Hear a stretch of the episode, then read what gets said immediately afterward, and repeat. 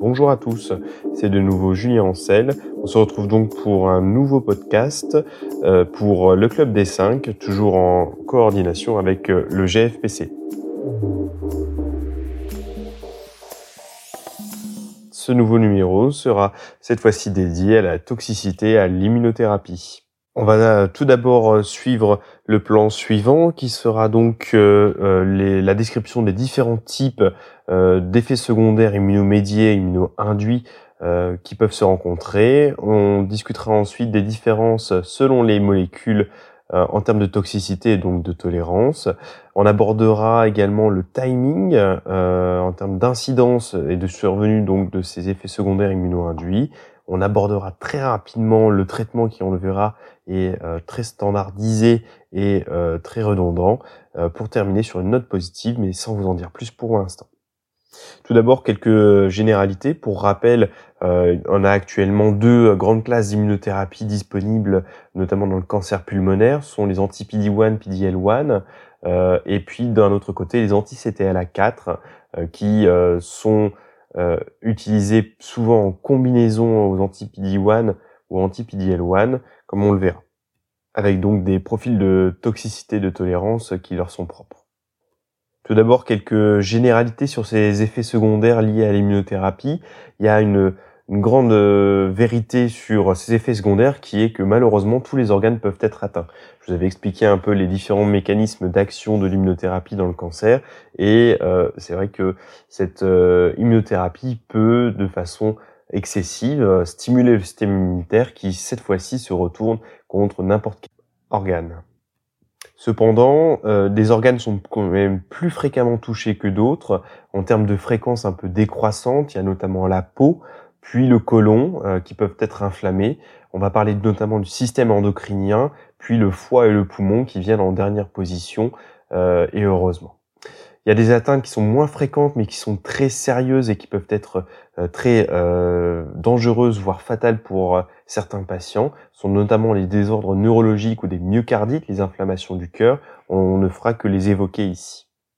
Bon, revenant donc euh, à la deuxième partie du plan sur les différents types d'effets secondaires immuno-induits, il y a évidemment les premiers effets secondaires qui sont le plus reportés mais euh, finalement les plus aspécifiques, c'est notamment la fatigue qui va se rencontrer jusqu'à quand même 60% dans certaines séries, mais le plus souvent 40% euh, des patients qui rapporteront donc une asthénie, une fatigue sous traitement stimulateur de l'immunité.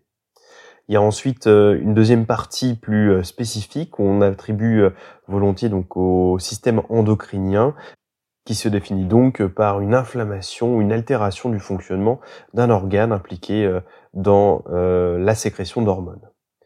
En termes de fréquence, c'est notamment le plus souvent la thyroïde qui est impactée, raison pour laquelle c'est suivi de façon quasiment mensuelle au minimum pour les patients sous immunothérapie et notamment sous anti-PD-1 avec des altérations de la TSH, dans un premier temps des hyperthyroïdies, puis des hypothyroïdies sur un mode d'insuffisance donc thyroïdienne qui amène à supplémenter les patients. D'autres atteintes endocriniennes peuvent s'observer, notamment des inflammations de l'hypophyse, qui est une glande située euh, à peu près au milieu du cerveau et qui, là aussi, va coordonner d'autres euh, systèmes endocriniens et qui, si elle est déréglée, peut amener à de grandes difficultés pour le patient, des fois des difficultés diagnostiques également, de par sa présentation assez spécifique en clinique, et qui là aussi euh, nécessite une prise en charge rapide et surtout une supplémentation euh, des différentes carences hormonales qui seront induites. D'autres maladies euh, endocriniennes peuvent s'observer, notamment le diabète, qui peut être clairement induit par une immunothérapie et qui peut, qui va la plupart du temps, lorsqu'il se déclare, en tout cas heureusement c'est rare, euh, aboutir à une nécessité d'insulinothérapie au long cours. Malheureusement, euh, lorsqu'une inflammation d'un organe endocrinien euh, a été euh, induite par une immunothérapie, c'est le plus souvent irréversible, avec donc un avantage, si j'ose dire, et un inconvénient. L'inconvénient, c'est que évidemment c'est irréversible. L'avantage, c'est que si on arrêtait l'immunothérapie, eh ben, il n'y aurait pas de bénéfice, pas d'amélioration de la pathologie endocrinienne induite, et donc ça déresponsabilise entre guillemets à la poursuite de l'immunothérapie le plus souvent, euh, malgré la survenue d'un premier effet secondaire endocrinien. Si on sort des pathologies endocriniennes immuno-induites, il y a d'autres euh, pathologies induites, notamment euh, coliques. On a parlé donc du côlon qui peut s'inflammer sous la forme de colite et donner des diarrhées. Donc ça, euh, c'est des choses qu'on va surveiller euh, chez les patients sous immunothérapie, en surveillant donc le nombre de selles, notamment, et leurs aspects. Et il y a d'autres pathologies encore qu'on va ne faire que citer, notamment les pathologies rhumatologiques, polyarthrite rhumatoïde, une inflammation euh, auto-immune, donc le système immunitaire se retournant cette fois-ci contre les articulations et euh, d'autres organes encore pouvant être touchés, notamment le cœur, on en a parlé, ou voire le foie et également encore d'autres organes. On en arrive au troisième point de euh, ce podcast, qui sont les différences selon les molécules. Euh, en effet, les anti-PD1, PDL1 ont quand même un profil de toxicité qu'on a l'impression un petit peu plus euh, simple et un peu moins toxique en tout cas. Ces derniers vont particulièrement donner un peu plus donc d'asthénie, mais sans conséquences biologiques, un peu plus régulièrement donner également des hypothyroïdies après des phases d'hyperthyroïdie, on en a parlé, mais donner un petit peu moins fréquemment euh, des colites. En comparaison justement aux anti-CTLA4 qui donnent plus volontiers des colites et mais également des euh, hépatites et qui sont donc des perturbations biologiques qui peuvent amener à des véritables conséquences dangereuses pour le patient. Je ne parle euh, pas aussi des combinaisons d'immunothérapie, donc d'anti-PD1, PDL1 avec un anti-CTLA4, qui là, cette fois-ci, euh, ont évidemment l'intérêt d'avoir des efficacités souvent euh, synergiques, mais qui vont aussi avoir une véritable synergie euh, sur leur toxicité, qui peuvent être très limitantes pour certaines combinaisons. Il nous reste également à parler du timing de ces toxicités. Concernant le timing, donc la majorité des effets secondaires surviennent euh, principalement dans les premières semaines et en général on dit dans les trois premiers mois suivant l'initiation du traitement. C'est quand même là où on observe le plus souvent euh, la survenue d'un effet secondaire immuno-induit, mais attention, ça peut tout de même survenir au-delà et euh, il a également des effets secondaires qui sont rapportés jusqu'à un an après la fin d'un traitement. Donc c'est dire s'il faut rester vigilant. Et puis on s'est également rendu compte que le timing de survenue des effets secondaires pouvait être régulièrement différent et presque modélisé en fonction du type d'effet secondaire. Par exemple, les effets secondaires cutanés immuno-induits, tels que les éruptions cutanées, les démangeaisons arrivent régulièrement dès la première, voire la deuxième injection.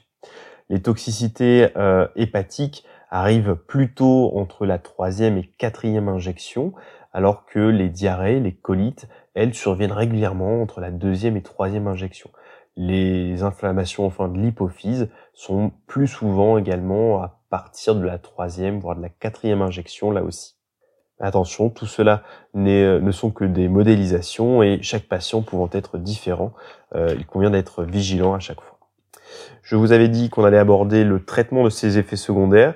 Il est euh, très standardisé. Le plus souvent, l'immunothérapie, si euh, l'effet secondaire est important, est stoppé. Le patient reçoit alors une corticothérapie et si l'effet secondaire s'avère cortico-résistant ou alors s'il y a une corticodépendance, euh, voire en cas d'effet secondaire très euh, sévère d'emblée, la corticothérapie est associée à un autre immunosuppresseur pour vraiment mettre au repos le système immunitaire qui a été surstimulé.